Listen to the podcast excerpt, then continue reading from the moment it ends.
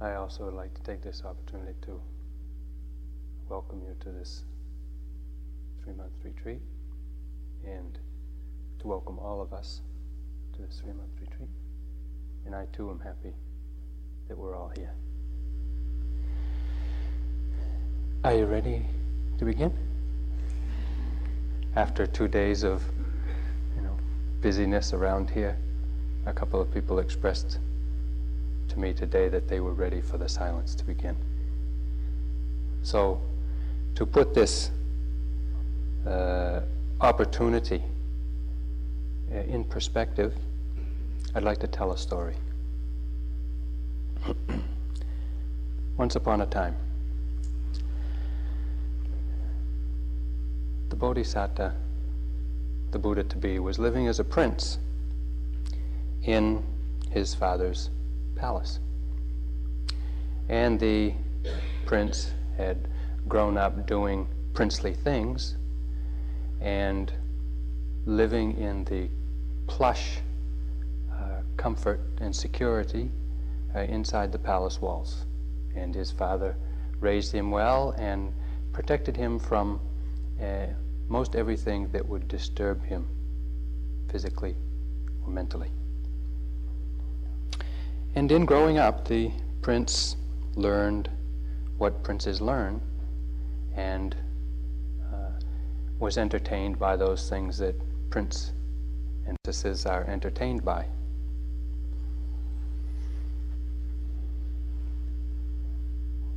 And he had all the material goods that he could possibly need the emotional support that he needed. He had a role in the uh, kingdom as prince, and he didn't really want for anything.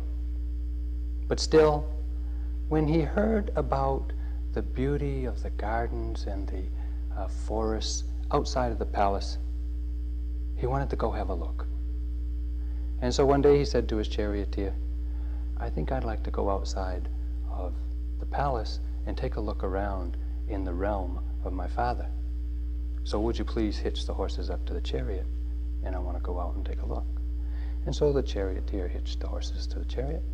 They went outside of the familiar palace uh, grounds, out the gate. And while they were riding through the city, the prince looked to the side of the road and he happened to see an old person. Someone whose uh, faculties were no longer working so good and couldn't see and was a little bit weak and uh, hunched over and uh, without all their teeth and all their hair. And uh, because his father had protected him from seeing such things, he asked the charioteer, What happened to that person? And the charioteer explained to him that growing old is something that all beings do. And went on to explain that yes, indeed, the prince too would grow old and become like that. And the prince was really upset. And he said, I think I better go home. After living in the comfort of the palace for a short while longer, again he felt the urge to go out beyond the familiar palace gates and have a look around the realm in which he was living. And he again summoned the charioteer to hitch up the horses. He did. They went outside the palace gates, and as they were riding through the city, the prince looked to the side of the road, and he happened to see a sick person.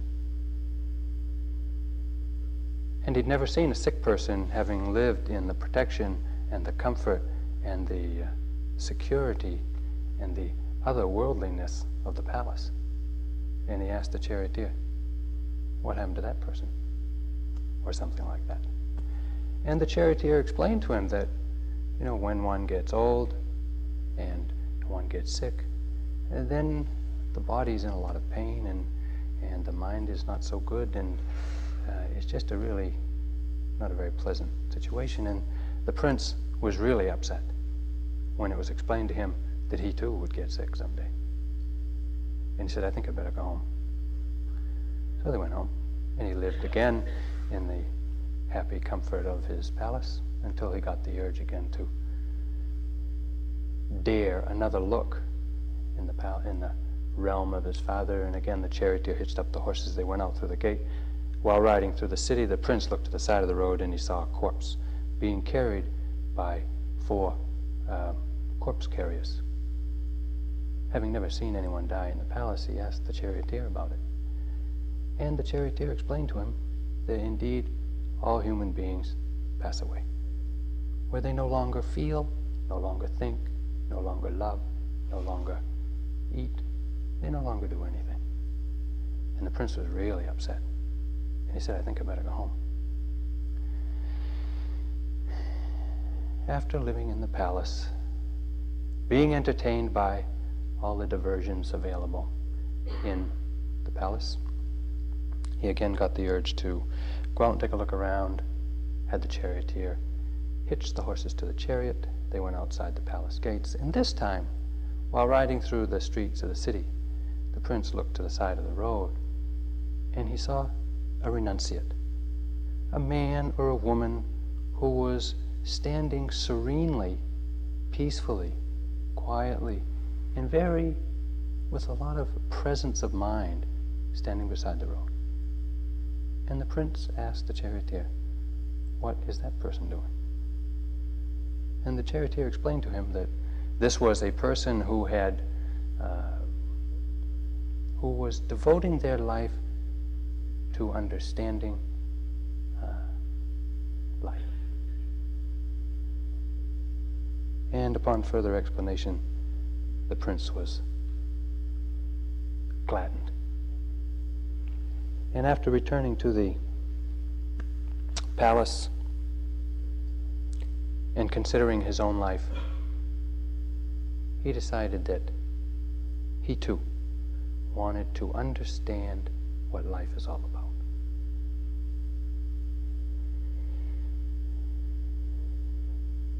And so he left his palace that he'd lived in. He left the comfort of his home, of his family, of his material goods, his wealth, his role, his position, his inheritance. He left that. He gave that up to go and to look for, to see if he could discover the meaning of life, the um, possibility of understanding old age, disease, and death. And he was able to find some contentment, some happiness in that movement out of the palace.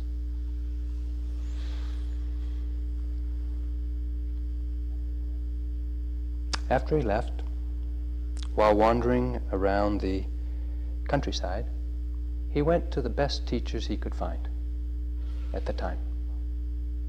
And he was taught everything that they knew.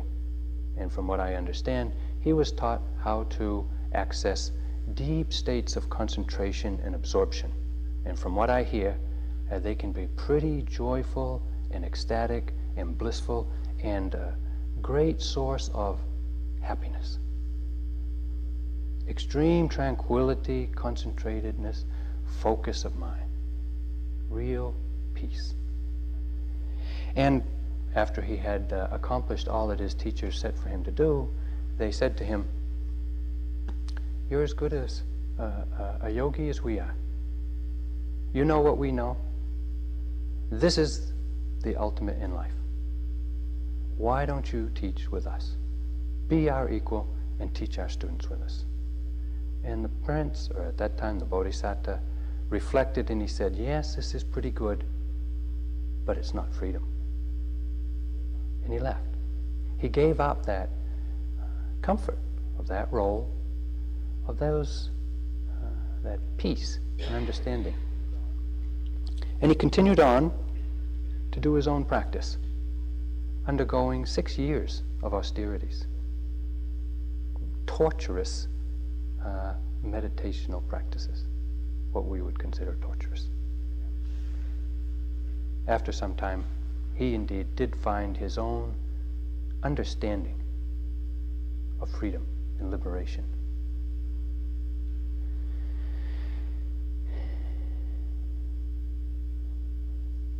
And 2,500 years ago, he taught his understanding of the way things are, his understanding of the truth, his understanding of the Dhamma.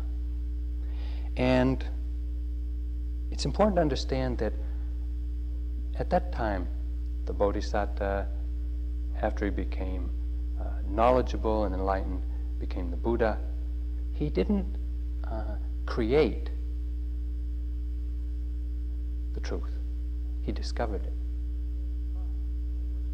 And he taught a way for all others to discover that truth.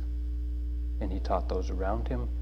And that teaching has been handed down for 2,500 years through the monasteries and the nunneries, through laymen and laywomen who have listened, practiced, and also discovered the truth. And in Asia today, most of us have also listened from teachers and practiced and maybe have discovered some bit of the truth.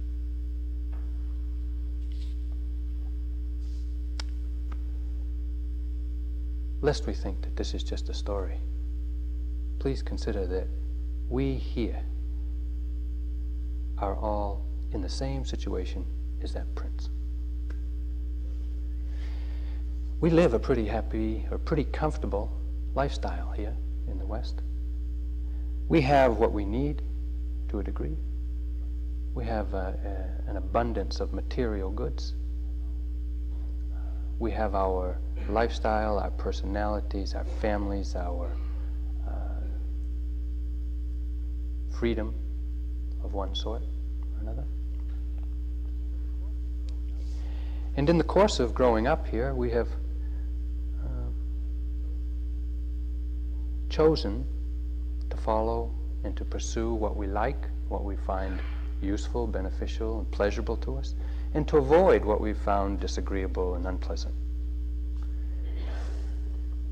And at some point, we may also discover that in spite of pursuing what makes us comfortable and happy after 20 or 30 or 40 or 50 years, that sometimes it doesn't work or it isn't just what we'd hoped for. Or we find that we are living in a very narrow range of what is possible to experience as a human being. Unable to open to much of what we know or have heard is possible.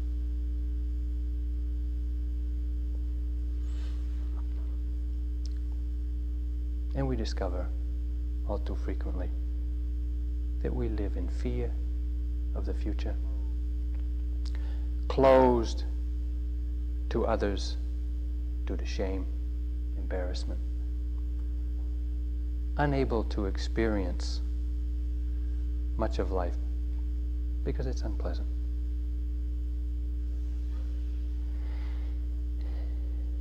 But we also have received and heard heavenly messages Maybe we've been sick.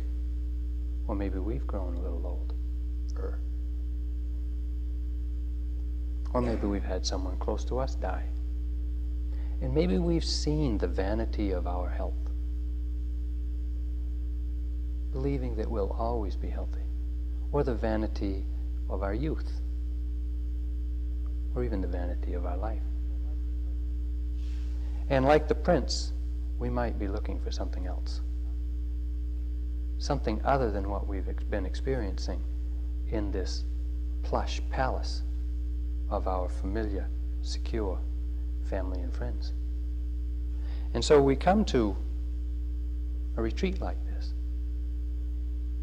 where we leave what is familiar. We leave our role, our finances, our family, as Joseph mentioned last night we leave our comfortable habits and entertainments for a while to come look like the prince. It is the sincerity of our intention to look that creates this space. The buildings don't do it. The time doesn't do it. It's the sincerity of our intention to be here, to look, that creates this sanctuary where we can pay respect to and be reverential towards our most tender, subtle feelings. To see beneath the appearance of things.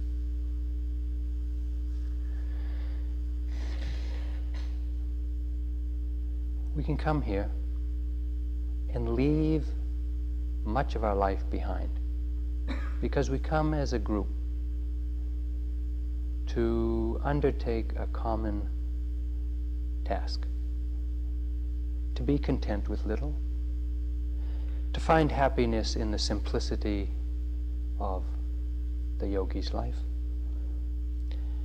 and to enter seclusion, to enter solitude. Though we come here alone and we practice alone, the solitude that I speak of is not loneliness, but rather the love of being alone, being with oneself.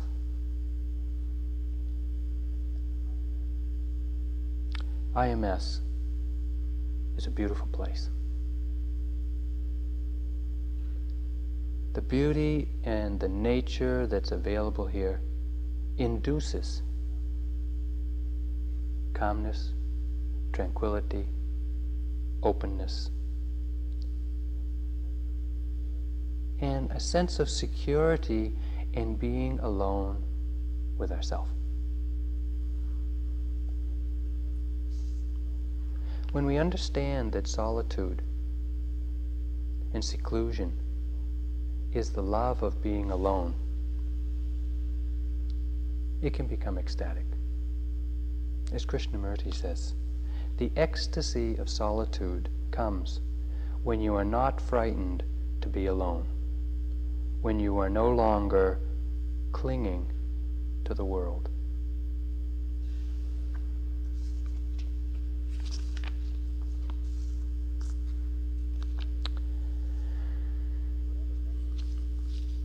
Whatever message you have heard, whatever you have seen that has brought you here. And it's important to ask yourself, why have I come?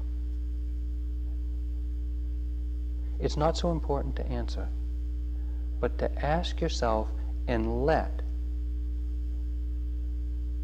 yourself feel what maybe can't be put into words.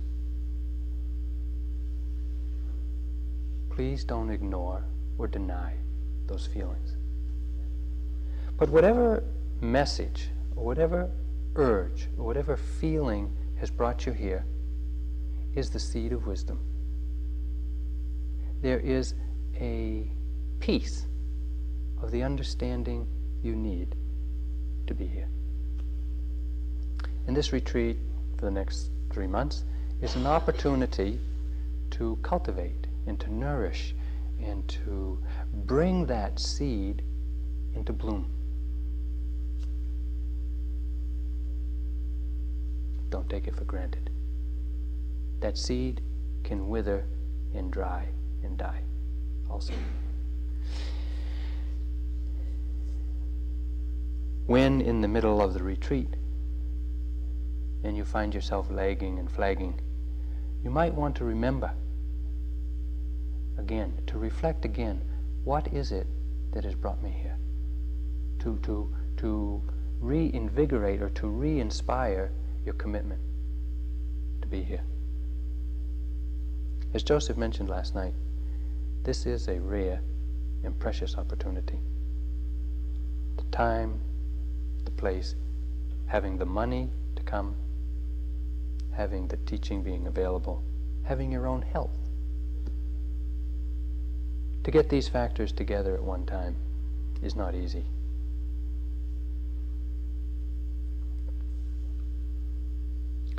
And after we take, or after we give up for this period of time, what is familiar and comforting to us, what is it that we take refuge in to be here? we can take refuge in that seed of wisdom, that potential we all have within us to awaken, to come to know the truth.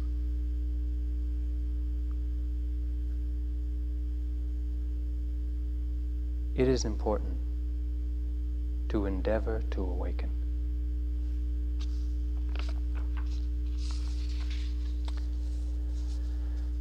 I'd like to read a short poem called A Ritual to Read to Each Other. If you don't know the kind of person I am, and I don't know the kind of person you are, a pattern that others made may prevail in the world. In following the wrong God home, we may miss our star. For there is many a small betrayal in the mind a shrug that lets the fragile sequence break, sending with shouts the horrible errors of childhood storming out to play through the broken dike. And as elephants parade holding each elephant's tail, but if one wanders, the circus won't find the park. I call it cruel, and maybe the root of all cruelty, to know what occurs, but not recognize the fact. And so I appeal to a voice, to something shadowy, a remote, important region in all who talk. Though we could fool each other, we should consider, lest the parade of our mutual life get lost in the dark. For it is important that awake people be awake, or a breaking line may discourage them back to sleep. The signals we give yes, or no, or maybe, should be clear. The darkness around us is deep.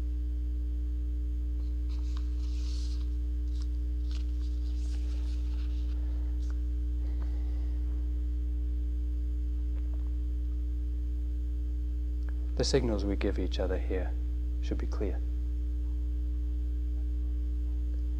And when we reflect on the qualities of being awake, when we reflect on the qualities of the Buddha, of being awake, of tranquility, of balance, of mind, of understanding, patience, love, compassion, can really serve as a powerful support and inspiration for our practice.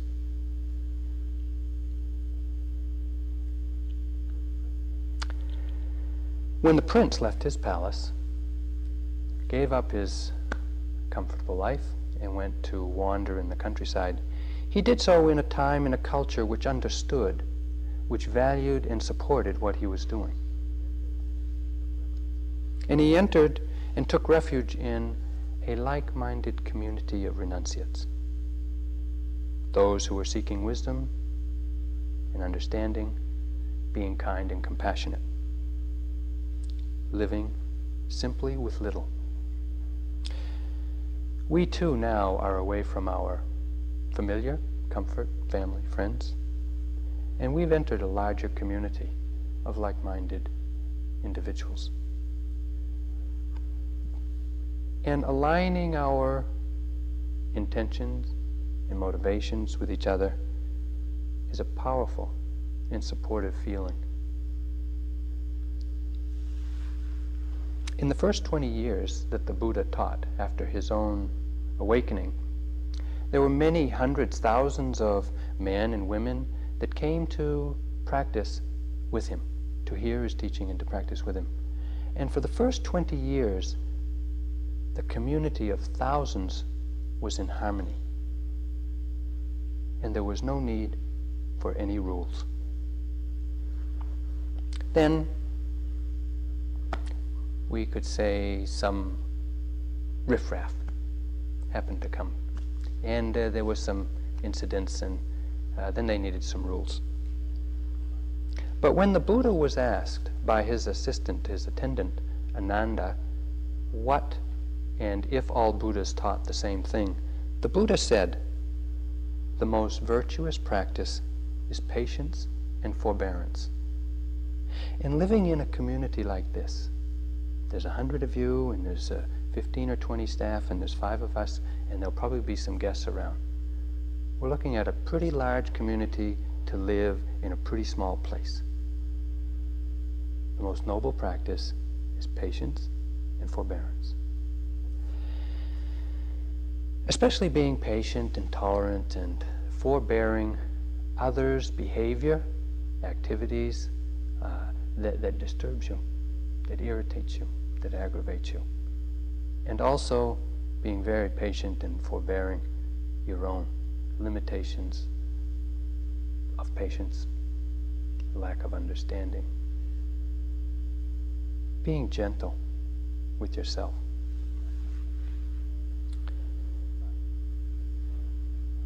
But as when in life patience and forbearance aren't enough, we also have some rules. And the rules that we live here are agreements that we make, that we need to make to live in a group and a community this size for this period of time so that we can live in harmony and do what we need to do. And the rules we live by are the precepts. And these precepts indicate areas of our life, of our communal life, where it's easy to forget and to become disturbed.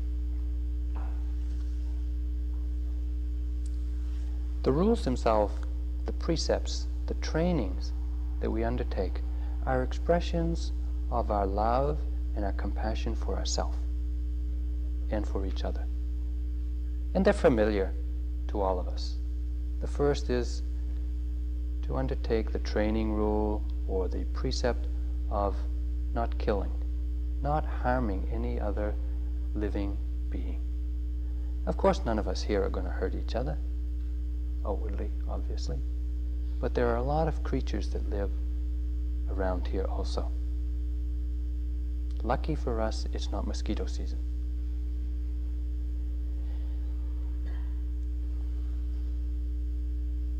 But paying attention to the other beings that we share our room with, that we share this planet with, awakens in us a sensitivity to our own life and the little things in our life. And lest you think that one mosquito, one spider doesn't matter. Let me read. As the old man walked down the beach at dawn, he noticed a young man ahead of him picking up starfish and flinging them into the sea. Finally, catching up with the youth, he asked why he was doing this. The answer was that the stranded starfish would die if left until the morning sun. But the beach goes on for miles, and there are millions of starfish, countered the other one. How, how can your effort make any difference? The young man looked at the starfish in his hand and then threw it to the safety of the water, saying, Makes a difference to this one.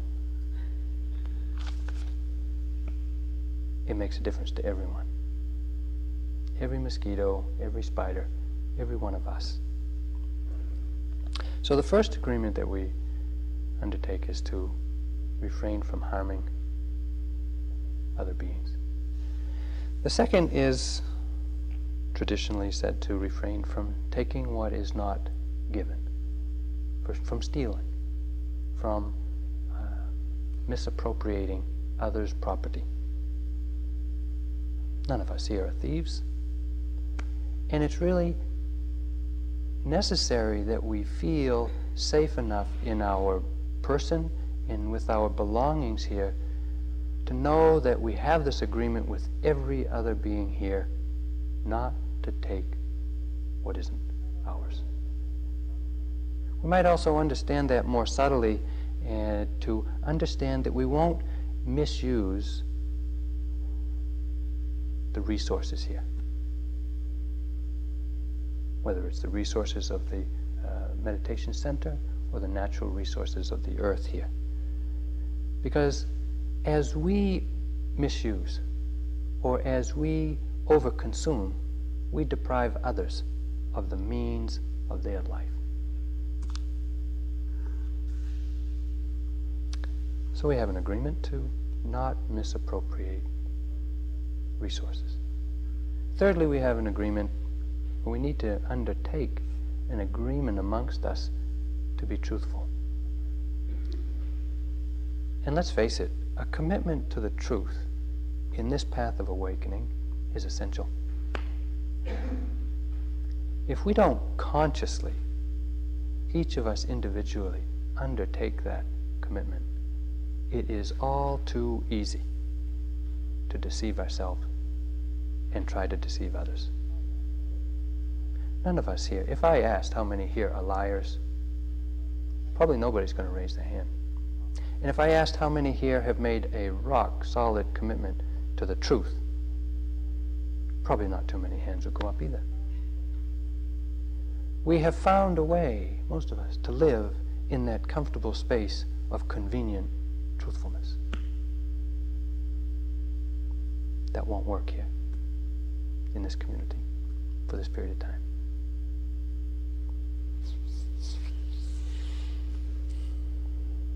Give yourself every benefit of your efforts here. Acknowledge the truth to yourself, even if you can't acknowledge it to others. This agreement within this context of these three months, commitment to the truth, is encoded in what we call noble silence. And now we've entered this space of silence.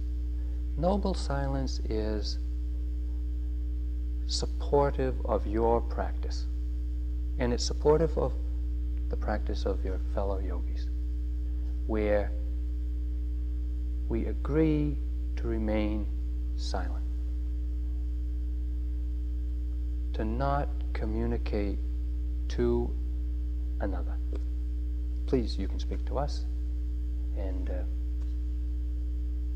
for anything that you need to say, but to refrain from and to really undertake the agreement to let each other be by ourselves. I was just reading that it said that uh, Thomas Carlyle and Ralph Waldo Emerson sat together for hours one night in utter silence until one rose to go and said, we had a grand evening. This silence of love is not indifference. It is not merely poverty of something to say. It is a positive form of self communication.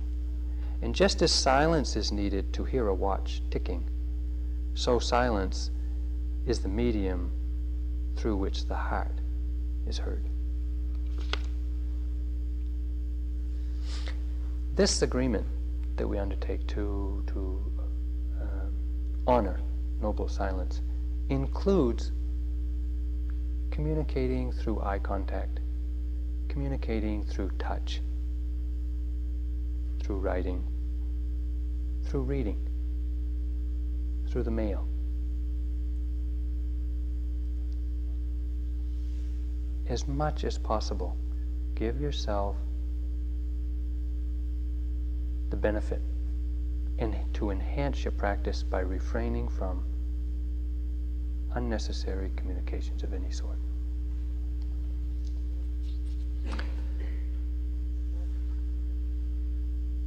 The fourth agreement that we need to undertake here as a community is to refrain from sexual activity.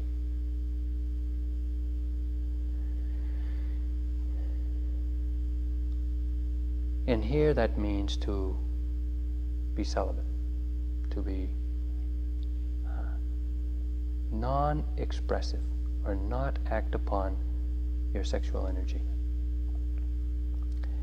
And that means, again, to not let your sexual energy uh, seep out through eye contact, touching, and notes. Because touching and eye contact can be interpreted and often is an expression of sexual interest. Be really respectful of other space.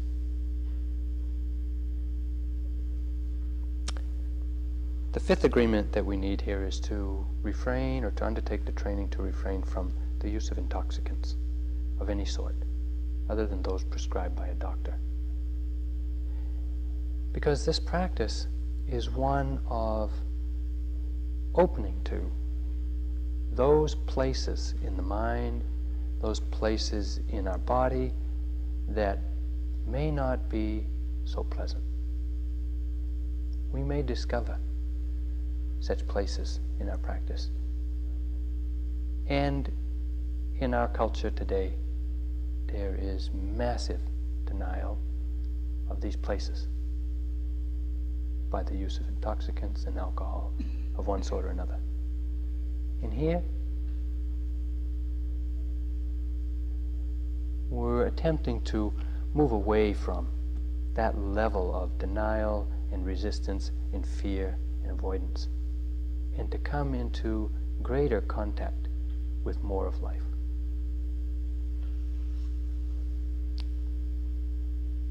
Now, these agreements, these precepts, these rules for helping uh, train our mind, train our body, are not meant to be standards for you to judge yourself by, nor for you to judge others by, but rather to serve as pointers, as reminders to us of what we know and have come to know and see within ourselves is an expression of true love, compassion, and understanding.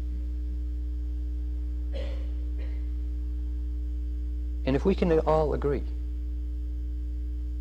to these training rules or these agreements, then we can live in harmony as a community. We can live in ease and we can feel safe and secure with what we're doing.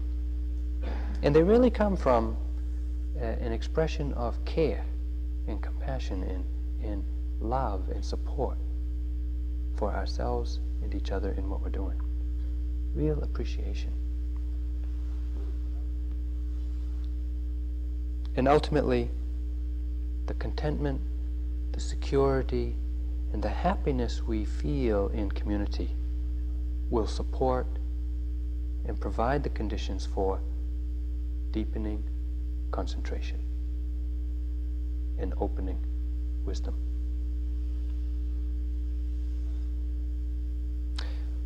We're all interdependent here.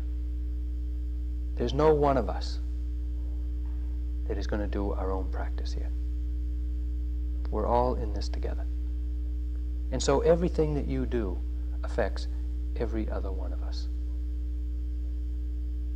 And you also receive the benefit of what everyone else is doing. And so,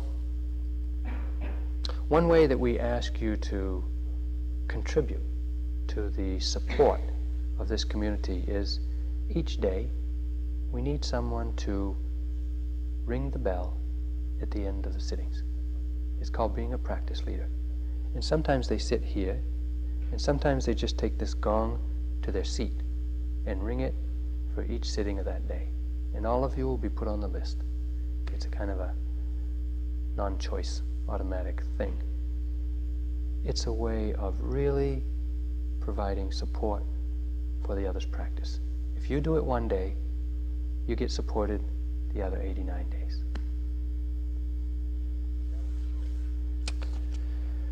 That will begin. Today's Friday. I think tomorrow we'll be sitting quite a lot. And at different times, the teachers will be sitting, coming in to sit, and then we can ring the bell. But when we're not here, then you can ring. Whoever's the practice leader can ring the bell.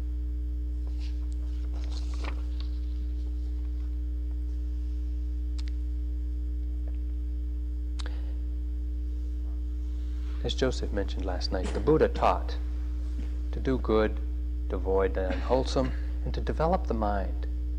And we in America have been really fortunate. Our generation in the West has been unbelievably fortunate to have uh, exposure to and the ability to hear and practice a great, tremendous variety of teachings from not only several dozen Buddhist traditions, but many other religious traditions as ways and means for coming to understanding, developing tranquility, developing virtue, developing wholesome uh, behavior, mental, physical, verbal behavior. And of the five of us here, we've also had many different teachers, many different techniques, many different practices, years of different practices. And of you, hundred or so, I'm sure there's as many more. Different techniques and practices. What we ask is that for this period of time, you put aside all other practices that you have learned. That's not to make a judgment. That's just to say that those practices and those teachers and those techniques in those times were appropriate.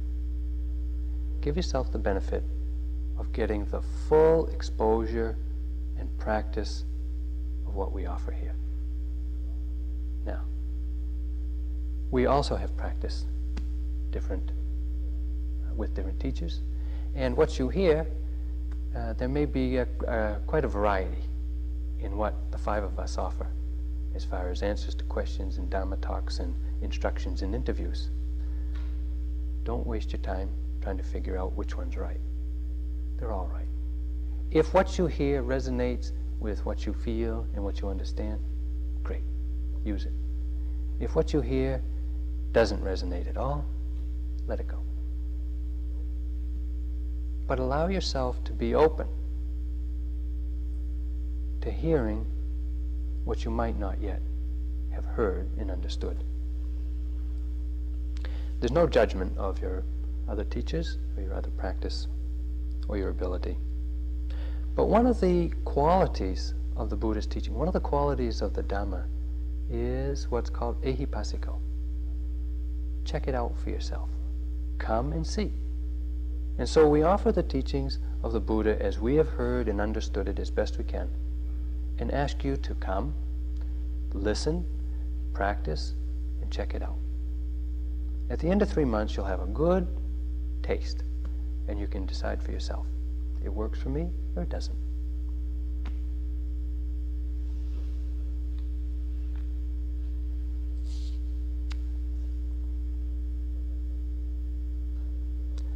I sometimes like to acknowledge that if you took Picasso and a meteorologist, a weatherman, to the top of a mountain, and you had them watch the sunset, when they came down and told people down below who hadn't seen that sunset what they had seen, they would use different images, different words, different metaphors, different stories to explain. And someone listening might not recognize that they were both talking about the same thing. The Dhamma is sometimes like that. And so if you hear Stephen talking about something that sounds completely different than what Michelle is talking about, so be it. That's the way it is.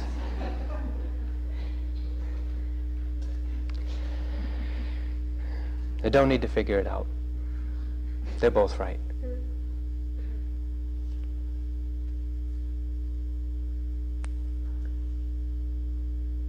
There's one sunset. There's many ways of describing it. And here we're going to do our best to answer your questions, to give you the understandings that others have, that we have, to help you in your own understanding of what you're experiencing. And that's important. And that's necessary. And it's not sufficient. We're not asking you to believe anything. And we're not going to ask you to accept as dogma anything. But we're asking you to look to your own experience in each moment. Because what you experience in each moment is the truth for you. And in another religious tradition, they say the truth will set you free. Did you ever ask yourself What truth will set you free? Whose truth will set you free?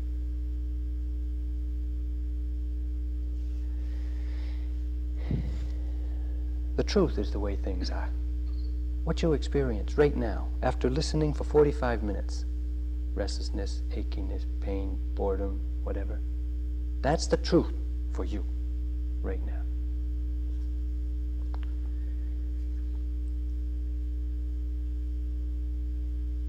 Take refuge in the truth.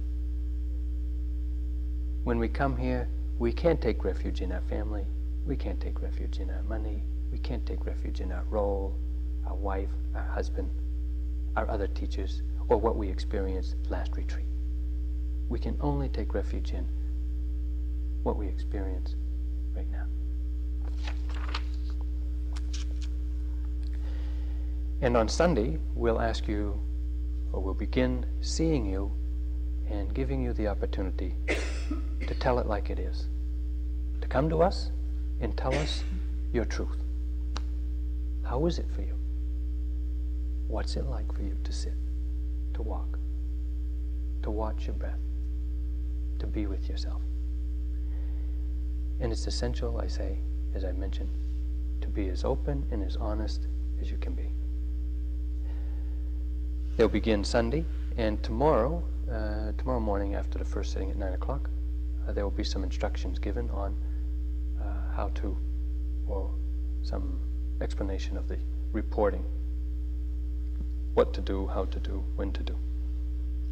And also during this, this three months, there will be some people who are interested in uh, also being of service to the Dhamma who will come and periodically they'll be sitting in on our interviews. They'll be observing some of us as we talk to you. As you come in and talk about your experiences, they'll be sitting and listening. Not, not guiding you, but they'll just be listening. So if that's okay with you, then it would be of great benefit and service in their training uh, to become uh, Dharma guides of one sort or another. If you feel uncomfortable with that,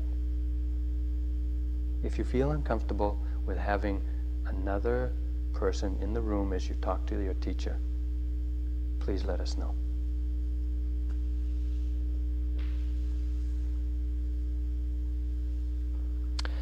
When you come to report, it's the truth we want to hear your truth. It may not be what you've heard other people say is the truth. That's not important.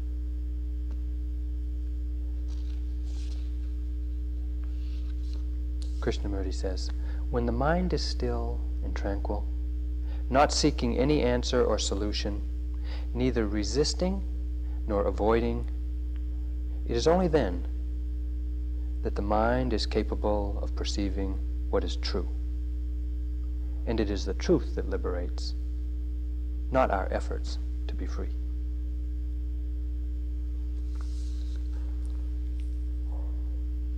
When we live with the truth, when we live acknowledging to ourselves the way things are, when we live in harmony and when we resonate with the way things are, we find happiness. And when we live resisting the truth, when we live avoiding the way things are, denying what we know, what we feel. We find pain and unhappiness.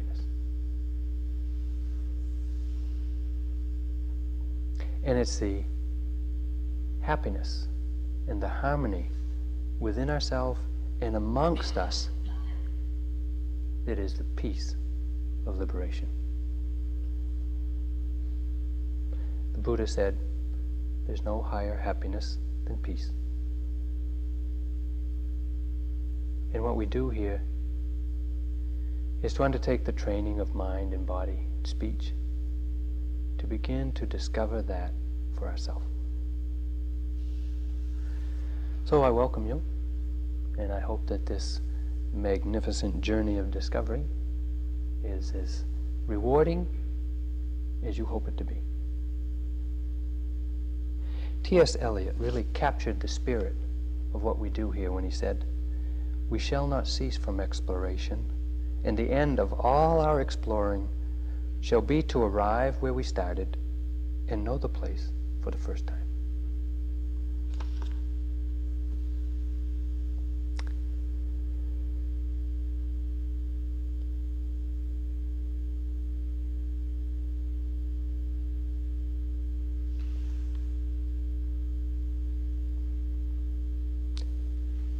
So, shall we uh?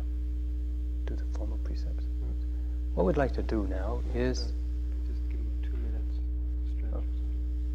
okay to stretch, to sit. Okay. All right. What we'd like to do is take the refuges and the precepts formally, but first give you a couple of minutes to stretch, to stand, but please don't leave the room because the, the precepts and refuges will only take a couple of minutes.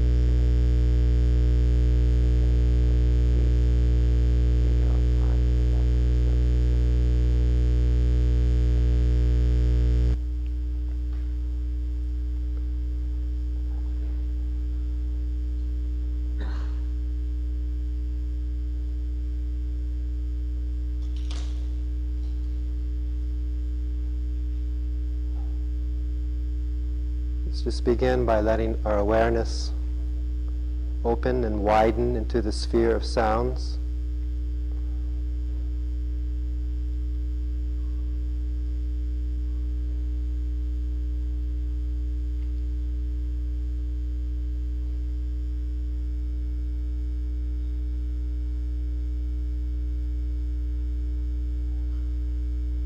Mind very relaxed, open and spacious, as well as very alert and attentive. As sounds, inner or outer, subtle or strong, arise in the sphere of awareness.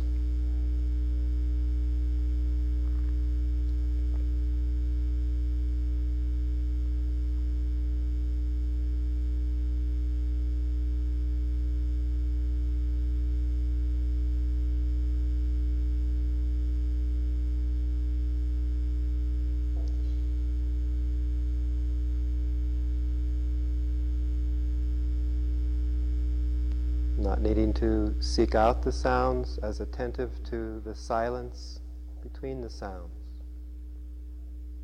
as to the sounds appearing themselves.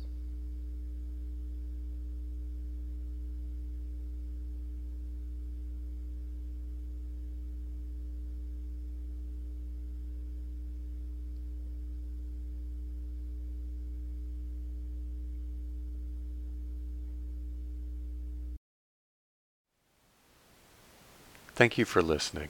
To learn how you can support the teachers and Dharma Seed, please visit dharmaseed.org slash donate.